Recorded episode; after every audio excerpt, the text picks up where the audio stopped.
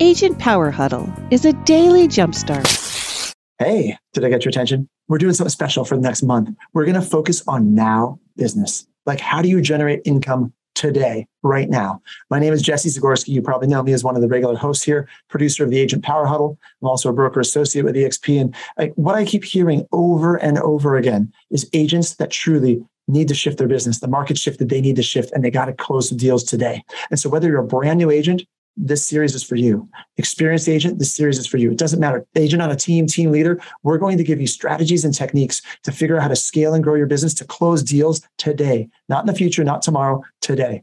This is what we're focusing on all month the techniques, the strategies you need. So, welcome to the Agent Power Huddle. Boom. I love that intro. Good morning, everyone. Uh, for those of you that don't know me, I'm Ed Lane. I am uh, a broker with EXP out of Seattle. And Today, we're going to talk about off market deals. So, um, we're kind of in a weird dynamic of a market, right? We have basically behaving like a buyer's market, but it's still very much a seller's market if you use the definition of months of inventory, because we only have two months of inventory in most markets. And so, uh, being able to source properties that are not listed as active on the MLS can be a real uh, differentiator for you when appealing to prospective buyers and sellers, but also just a, a windfall of money because um, my team has closed over 100 transactions in a single year where not one of those houses was on the MLS. So that's why I'm qualified to comment on this sort of stuff. And with that, why don't we just dive right in, shall we? So uh, I like to do Agent Power Huddle with a bit of a slide deck.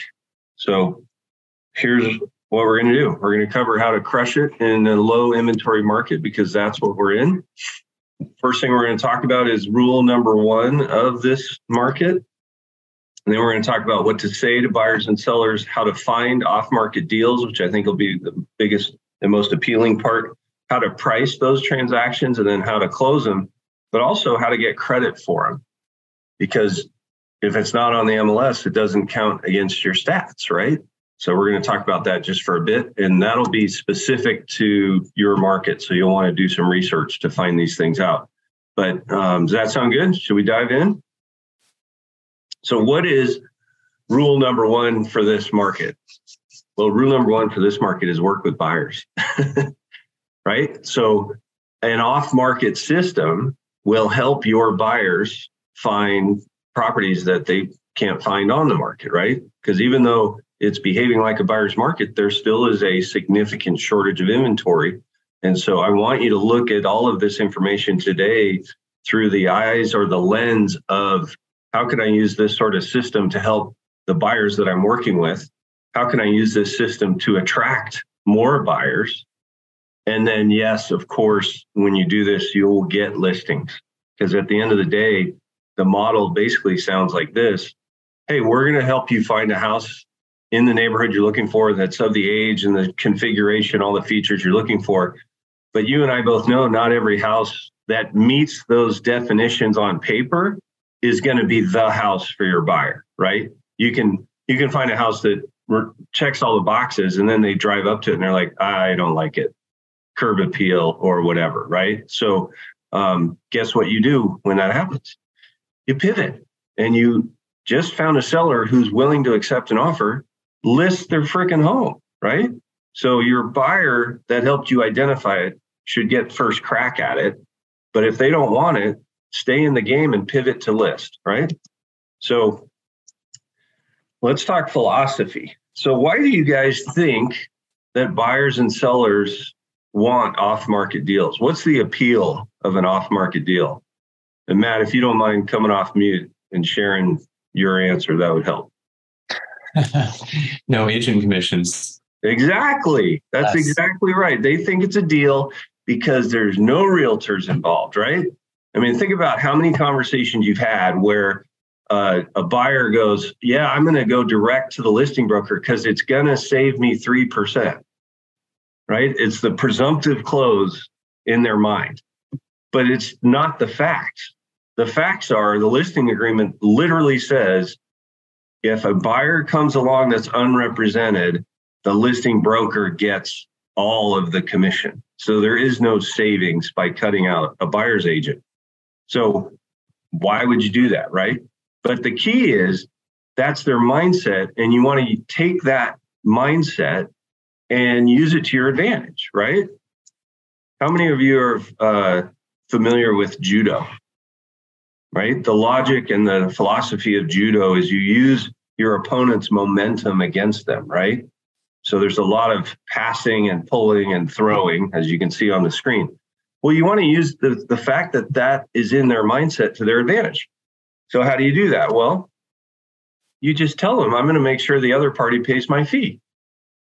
And they're like, oh, good, great. Now I'm still in free mode in my mind, right? If I'm the consumer. Does that make sense to everybody? If you, your next thought should be how do how do you do that, right? Like how do you make sure that everybody thinks the other person is paying? Well, there is a trick to it, right? And th- in that sentence, them is the person you're not speaking to. So I want somebody to guess how you would frame that to your buyer. If I'm talking to a buyer and I'm going to let them know that the seller's going to pay my commission, what does that sound like? Anybody want to take a stab at it? We're not splitting the atom here, right?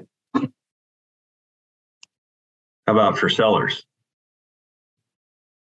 You got a very quiet crew with 18 people.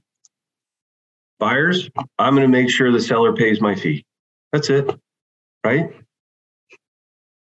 For sellers, what do you think the pivot would be?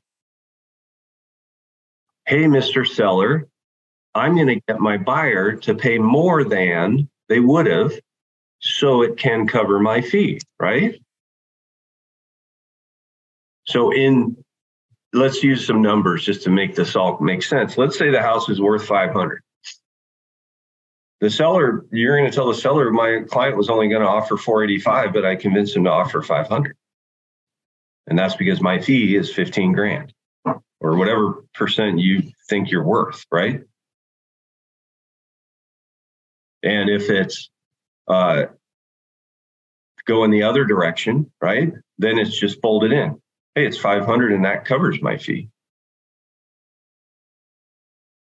You, you just have to frame it up front so that they know what to expect so that they are on board, right? Bonus tip if you're representing both, you can't really do this. So you just need to be transparent and say, hey, I'm going to get them to pay half of it and you're going to pay half of it. We're going to split it. Does that sound fair? Does that sound fair is a powerful line because the average person doesn't want to seem unfair, right? And when you're in the thick of this, they know that this is how you make your living. Excuse me. So you don't want, they don't want you to work for free, right? They're also hoping they don't have to pay you, someone else will pay you. So, hey, I'll get the other half, other party to cover half my fee. Does that sound fair? And more often than not, they're going to say, yeah, I guess. Even if they're not excited about it, right? They're going to say, yeah, I guess. All right. When talking to buyers about off market deals or about helping them in general, right? We, we train on what we call the, the sourcing waterfall right? Because what buyers want is access to properties. And what's the easiest properties to get access to? The actives on the MLS, right? Because they're searchable, the commissions are already locked in and, and communicated. They're just it's just easy, especially if you're an experienced realtor, right? So that's the easiest place. And that's where all of us start typically or should start, right? Then there's expireds and cancels. Expireds and cancels, also easy to search, also easy to have the conversation about commission because they already had indicated to the market that they were willing to pay one. You just have to make sure that they're going to honor that if you bring them an offer. Still searchable in a database like the MLS. So that's the next easiest. The only reason it's not the easiest is because it has an extra phone call. I got to call that seller and say, hey, I saw that you attempted to sell your home and, and failed. Would you still be interested in a market value offer if I brought you one? They say yes, then you set up a, a showing, right? Pre market homes. So pre market is, is typically referring to REO and short sales because those properties become aware to a group of people before they hit the MLS or the internet, and you can promote that. Now, those of you that are on this call that are on my team, you know that we were the number one REO broker in the state of Washington for four years. I got an REO assignment day before yesterday for the first time in three years. In fact, I was telling somebody in Dallas, um, I have a, an REO in escrow. It's my only REO asset. And when it closes, I will not have any REO for the first time in 15 years. And I'm telling you all this because it's coming, right? So that's where my frame of mind was in September. Like, oh, wow, this will be weird. I've never had an R. I've never been without an REO since 2007. And then I got an assignment day before yesterday. So now I'm, and that other, the one in escrow hasn't closed. So now they're going to overlap and I can't say that. But not that I want to say that. I want REO. My point to all you is, all of you is REO is coming back and it will come back even stronger uh, next year. So keep an eye out for it. And you can use, get a free list of uh, pre market REOs as an inducement to get people to opt in on your website, right? So that's why it's in the third category. And then the fourth category is the ELT off market system. ELT just means the Ed Lane team. So uh, we're going to walk through these sources, but we're going to spend the most time on the off market system because that's what you guys tuned in for. But the point I want to make on this slide is when we search for homes, we search these sources in this order right? We start on the MLS, then we look at expireds and canceled. So then we check our off market list if your team or your firm has one. And then you crank up the off market system because the off market system costs money. Super effective. Remember, I said we sold over 100 homes uh, last year using it. So don't shy away because of the expense. Just be prudent about it. And I'm going to give you the tools and the resources to do that should you choose. My point again, though, is we search in this order, but when we talk to buyers, we want to communicate it in reverse order, right? Because they they think every realtor is the same. I hate to break it to you, but they think we are all the same. We're just different people that can open doors for them. And I'm going to, if I'm a buyer, I'm going to bless Matt or I'm going to bless Paul with my business because it doesn't matter who I give my business to, right? That's couldn't be further from the truth. I know every single person on this call knows that there's a continuum of skill and talent, right? Amongst realtors. Well, you want to, the quickest way to dispense that idea that all realtors are the same is to speak in benefit rich language like hey, I'd love to work with you. In fact, I have an off market system where we help people find homes before they hit the MLS or the internet. Can you tell I've said that before? Like a thousand times, right? That's a value proposition for buyers. So when you're talking about helping buyers, you want to start with the off-market system, then let them know you have access to pre-market REO and short sales and other motivated sellers then you can talk to expired and canceled. And yes, I also have access to all the homes that are on the MLS, just like everybody else. Right? When you communicate it that way, it separates you from the crowd, right? Because think of them as um, ponds that you're going to fish in. Everybody has access to the on market MLS pond, right?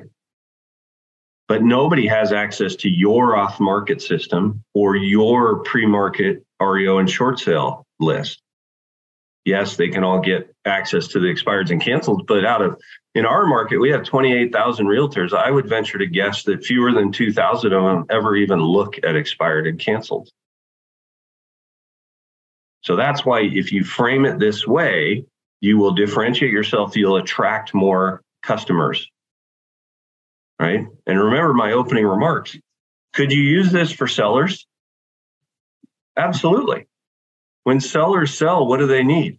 A place to move to, right? So you can use the off market system for somebody who's moving down or moving up and capture two transactions, right? So let's dig into the actual off market system because I know you guys know how to find on market expires and cancels, and you may or may not have access to REO and short sale. In my company, we were a loss mitigation company. So we had hundreds of short sales and we would promote that list. What you want to describe your off market system as is a strategic and surgical approach to finding sellers who have not listed their homes but would entertain an offer. Right? If if your MLS has, um, you know, we have probably around ten thousand listings in our entire MLS, and our MLS covers like twenty one out of twenty six counties in Washington State. So that's the bulk of the state, right? That's a pretty small universe when you think about how many homes there are in your market, right? So you have the ones that are on the market, and then the off market system is everything else. Well, that's powerful when you describe it that way to people, right? Hey, I can get you access to the homes that are on the MLS, but I also can get you access to every other friggin' home in the market. Is that compelling? Absolutely, right? And then it's just a matter of distilling down what is it that you're looking for in, in what area, right? I gotta look at the chat. Somebody is. What is the off market system called? We just call it the off market system. I have an off market system. That's what, what we're talking about, but we haven't branded it or anything. And you're going to see why, because it's it's not rocket science, but it is something that most agents don't know how to do and aren't doing, and you can't, Right? You pick the neighborhood, we find the house. That's how you communicate to the to the prospective buyer. So when you have a buyer who says, I'm interested in anything anywhere, you're not going to use an off-market system to do that because the system involves direct mail and I'm not going to mail every house in the Seattle metropolitan statistical area because there's millions of them, right? But what ends up happening is you you can you can tease it at the beginning of every relationship even the guy that says i'm interested in anything anywhere because over time they become more focused right? You start out showing them properties all over the place and then they decide you know what? I want to be in this city and i actually like this neighborhood within this city. That's when you start targeting the off market system. That makes sense? So how do we actually do it? We use seller scores. You can get them through Realist, you can get them through first.io, you can get them through a number of different places. Most of your title companies have a seller score that you can get access to. And what it is, is it, depends on which system you're using, but um, the ones I've used have somewhere between uh, 767 point algorithms up to unlimited algorithms. There's one of them that has millions of decision points. And what they do is they analyze every house in America and they analyze them for who the owners are, how long they've owned it, what's their equity position, what are their children's ages, what's their children's education levels, what are their shopping habits online, what do they look at online, which websites do they visit. I mean, it it's creepy. It's like Big Brother, right? But then what it does is it says, boom, here's a score for Ed Lane sitting in his house. I'm, I'm a great example. I'm an empty nester. My youngest child graduated from college in June. So my score went up in June because the computer said, well, Ed, you should move.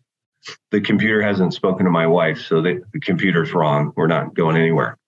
But the point is, I am on paper somebody who is more likely to move than the family next door to me who just moved in and has young children. They're going to be here for a while, right? So what you do is you you get a buyer who says, I want to live in the Cambridge neighborhood. Made that up, right? But Cambridge has a thousand homes or however many homes, and you run scores on every home, all thousand. And then you sort them from highest to lowest. And then you take the top 200. Why is it 200? Well, 200 is the minimum mailing quantity in order to get discounted postage through the every door direct method, every door direct mailing through the post office, right? USPS. So, what I do and what you can do and should do is you should do this on every listing you put up. You will generate two to three more transactions in a neighborhood out of those 200 people that you mailed. And I'm going to talk about what you should mail them. But that's the statistics. That's what we do. That's how we got to 100 sales in a year using this method, right? So listing goes up, 200 people start receiving letters from us in the neighborhood. We get two to three phone calls saying, I'd be interested in learning more about your program. Okay. Then you send them a series of letters. And our series is actually seven letters. So we definitely get people that call that go, I'm calling you. I get letters from lots of people, but I'm calling you because you're relentless. Right. But the letters alternate between two different messages.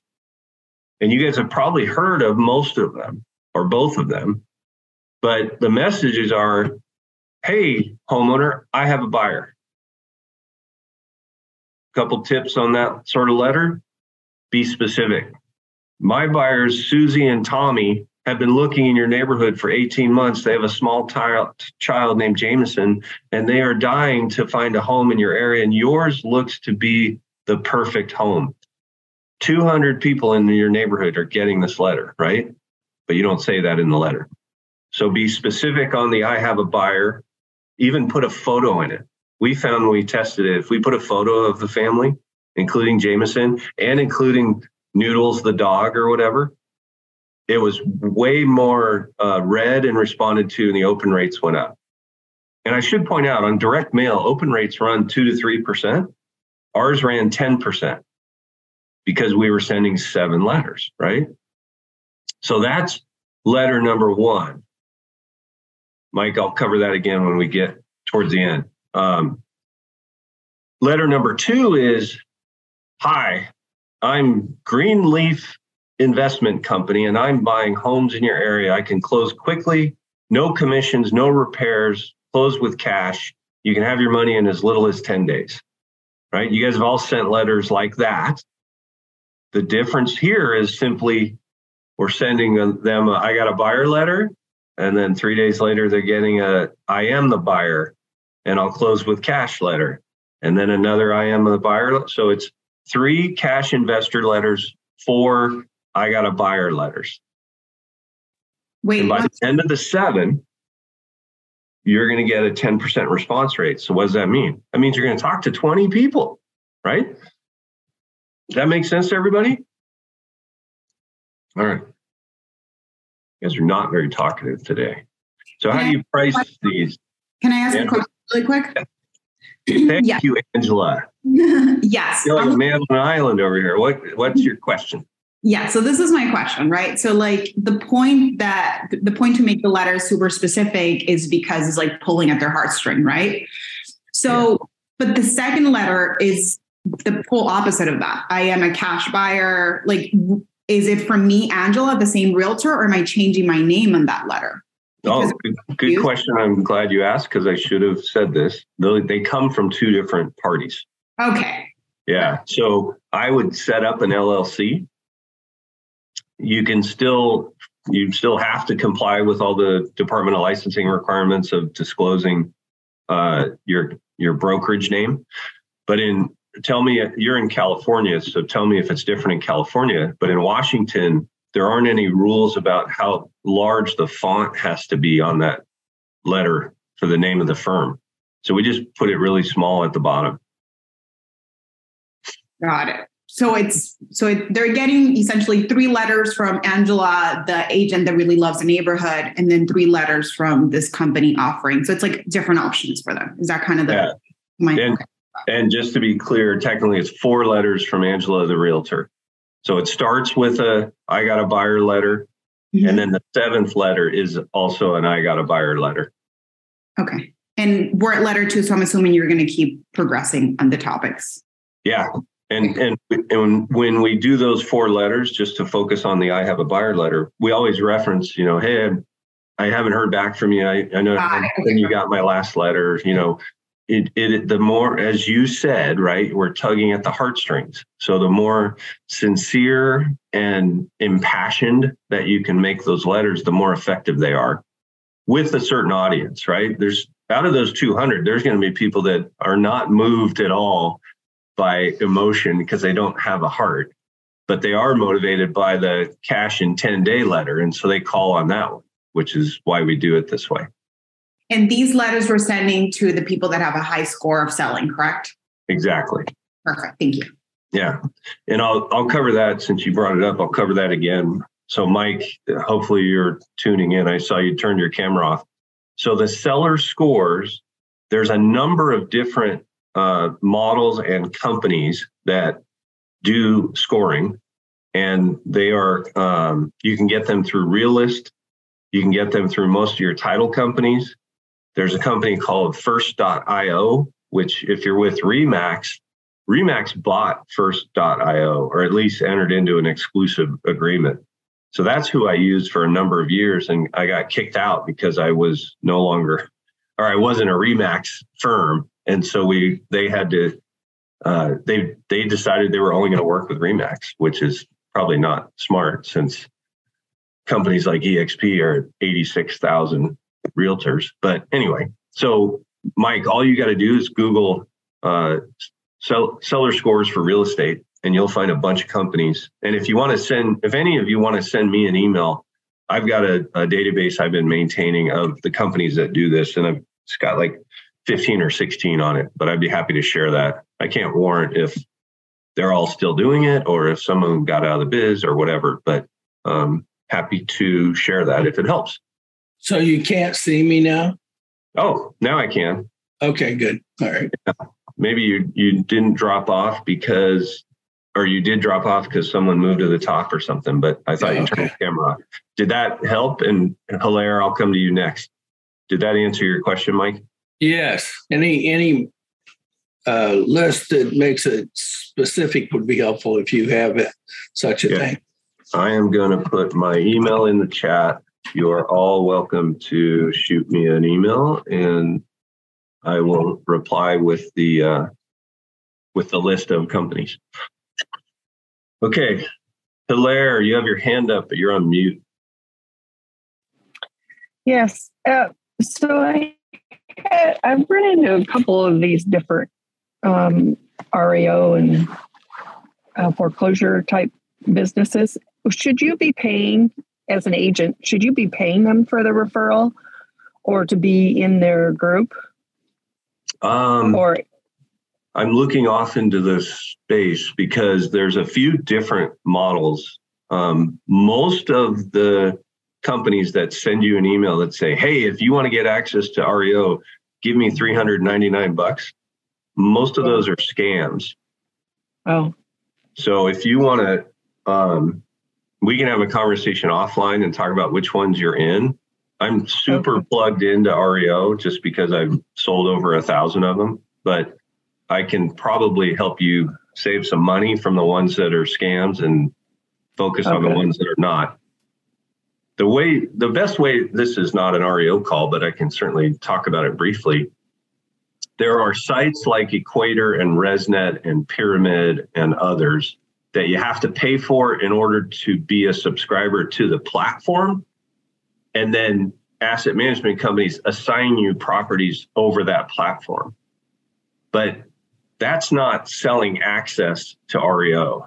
The companies that are scams are the ones that say, well, I'm Ed Lane and I've done all this and I can help you get REO if you pay me. That's BS and don't pay them. Because the only way you're going to get REO is if you get yourself onto a database within the asset management company and they start sending you assets. I remember when uh, we I just went to Colorado last weekend for a family thing, and my wife and I were going through the rental car place. I go, "Do you remember the last time we were here?" And she goes, "Yeah." And I said, "Do you remember that's the day Freddie Mac approved me?" And I turned to you as I was looking at this email, and I said, "Our lives just changed." And she goes, I don't remember that. I'm like, how do you not remember that? It's like yesterday. That's when you get Wow. those those emails, it is life changing, right? Because you I sold over 300 houses for Freddie Mac. It's it's a good account to have. So anyway, uh, happy to help you sift and sort and help you not waste money. Okay. All right. Thank you. So back to the we got a buyer and a seller now who are both interested in transacting. How are we going to negotiate a price? Well, it's really not that hard, right? What's the definition of market value? Larry, you're off mute. Why don't you? Uh, what's your definition of market value? Uh, what the what you know the there's be a price? test. What the houses are selling? Uh, no, I didn't. But I get asked. I get Whatever- weird questions all the time. So whatever a seller is willing to sell it for and whatever a buyer is willing to pay. Boom. Exactly. Right? The definition of market value is what a seller is willing to accept and a buyer is willing to pay. It's not the list price, it's not the CMA, it's not Zestimate, it's none of that. Right? I I live in a nice house. If I wanted to sell it to you, Hilaire, for $15 and you were willing to accept it for $15, that's the market value of my giant house, right? yeah, So I'll take it. The reason this is an important slide in this conversation is because now you're dealing with no real data set other than the seller's perception of what their home is worth and the buyer's uh, reality of what they can afford, right? And their reality is usually dictated by a lender. So you have to facilitate a conversation. And then in that conversation, you have to weave in the I'm going to get the other party to pay my fee part of the conversation. So it can be a little bit of a dance, right? But in short, it always starts with, hey, seller, how much are you looking for for your home? Because sellers are usually the least realistic, right? And I have a whole nother training. We could do it sometime uh, called their color picture CMA tour, which is designed to retrain the seller's brain and get them to be realistic. And it's super effective in, that regard. And I might use it in this scenario if the seller is really crazy, right? We had a conversation in our uh, sales meeting yesterday about a seller that wants $4 million for his house. His house is barely worth a million, but it's a subdividable lot. Well, we did Oh. the math. If you subdivided the lot, you could build two $2 million houses. So no, sir, your home's not worth 4 million unless you intend to build two $2 million houses on it and then sell it, right? So sellers are can be all over the place, but you got to figure out where their head's at. So you can then go to your buyer and say, all right, I think we can get this house if we offer X, right? And if the seller is smoking crack, you want to ha- have the color picture CMA tour conversation so you can retrain their brain and get them to be realistic. So you're just going to negotiate, right? And I've got one uh, right now. Actually, I'm at 8:30. I'm calling a seller. If if you guys are with EXP or if you're not with EXP, because Agent Power Huddle is uh, brokerage agnostic, EXP has a platform uh, or a market of hedge funds. So we can upload photos and a description, and we can get offers from hedge funds. So we have whether you have your own stable of investors or not, we have a, a place where we can get offers. Well, I got one I'm negotiating right now. And this process unfolded the same way, whether it's you working with a specific buyer or you working with a hedge fund or an investor, we still got to get buyer and seller to agree, and you're going to be the one that facilitates that. Does that make sense? All right. I'm going to pick up the pace a little bit because we are running long and I really apologize. Uh, Debbie, I saw your note, but you, like I said, email me. I'm not going to be able to take note of everybody's email if you're putting it in the chat, unless uh, Lisa or Angela wants to do that. I'm happy to give you the stuff, but you got to make it easy for me. All right. I did. I emailed you. Thank you. Yes. Thank you, Debbie. I appreciate it. How to close, keep both parties focused on the prize, right? For the buyer, it's the house. For the seller, it's the money in their bank account and moving on to the next chapter. It helps to understand everybody's emotional why, right? Never, ever breach your duty to either. That's where you'll get in trouble. And even if you're only representing one on the contract, treat it like it's dual agency and be respectful of the, the confidence in each, right? I'm never going to tell one party about the other, and I'm never going to tell the other party about the first. How do you get credit? Well, in our MLS here in the Northwest MLS, we have an off market. It is dual agency, right? Technically, it can be, but it doesn't have to be, Mike. Doesn't so, there have to be another realtor involved for it not to be? No, you can have uh, you can have a situation where neither party is represented and the broker is simply facilitating. You can have a situation where one party is represented and the other is not. Or you can have a, a situation where you are actively and, and in the contract have represented that you are going to represent both parties. And in Washington state, dual agency is legal, so it's not a big deal. But as a team leader and as a former broker owner, I didn't want my people to get into dual agency, even though it was legal, because it was just fraught with risk. So, what we would do is we would represent one party, usually whomever you had the most relationship with, and not the other party. But then you would be in a situation where you had to have a conversation with the other party and say, look, I can't represent you and represent them. That's a conflict, even though technically it is legal. I don't say that to them. I just say that's a conflict and that's logical, right? But I'll tell you this I'm never going to tell the other party anything about you and your needs and intentions, nor am I going to tell you about theirs. So are you comfortable with that? And I have a, another off market deal right now that uh, is closing later this month. The buyer was just, he was fine with it. So on the contract, I represented the seller, and he's a tenant in the house, so he, he was unrepresented. But then we started negotiating the inspection, and he got really squirrely. And he's like, I just don't feel comfortable talking to you about the inspection. And I said, he, he said, Is there anything we can do to make that better? And I said, Well, we can alter the contract and make it say that I represent no one. Would that make you feel better? And he said, Yeah. And I said, Okay, well, it's not my decision let me talk to my sellers and see if they're okay with it. And so I did, and they were like, "Is that weird?" You know, because they're none of them are as experienced as you and I are. So they were like, "Is this normal?" And I said, "It's not not really normal, but it's also not a big deal. It doesn't affect you because I'm treating you all as if I'm representing both of you anyway." And I explain, you know, that I won't tell him about you and I won't tell you about him. And, and it like, also means you can give advice to neither party then, right? Right. And and so in the in the agreement, because one other thing I forgot to add a slide on how to get paid is when you do off-market deals, the contract needs to specify that you're getting paid because there is no MLS, you know, commitment to yeah. commissions, right?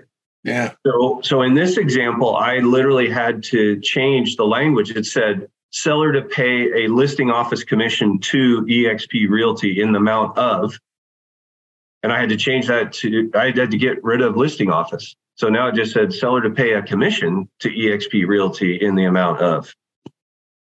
And and then we negotiated the inspection and everyone's happy and now it's going to close. So, you know, you just have to manage the the personalities but it it's not that hard if you're a decent human, right?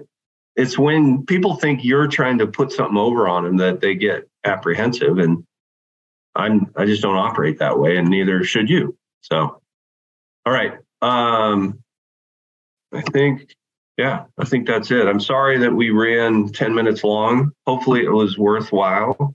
And before we shut off the the Zoom meeting, grab my email out of the chat and feel free to shoot me an email if you need anything. All right. Thank you, everyone. Thank you for your participation, and hopefully, you got some value out of it. Thank you, Debbie. I appreciate your kind words. If you'd like more information or to get connected to the Agent Power Huddle, join our free Facebook group. This call was designed for the agents in our EXP organization, but open to any agent from any brokerage. If you're a guest and you're interested in learning more about EXP or our specific resources within the Agent Collective, reach out to the person who invited you to this call to get more info. Produced by the Agent Collective Media Network.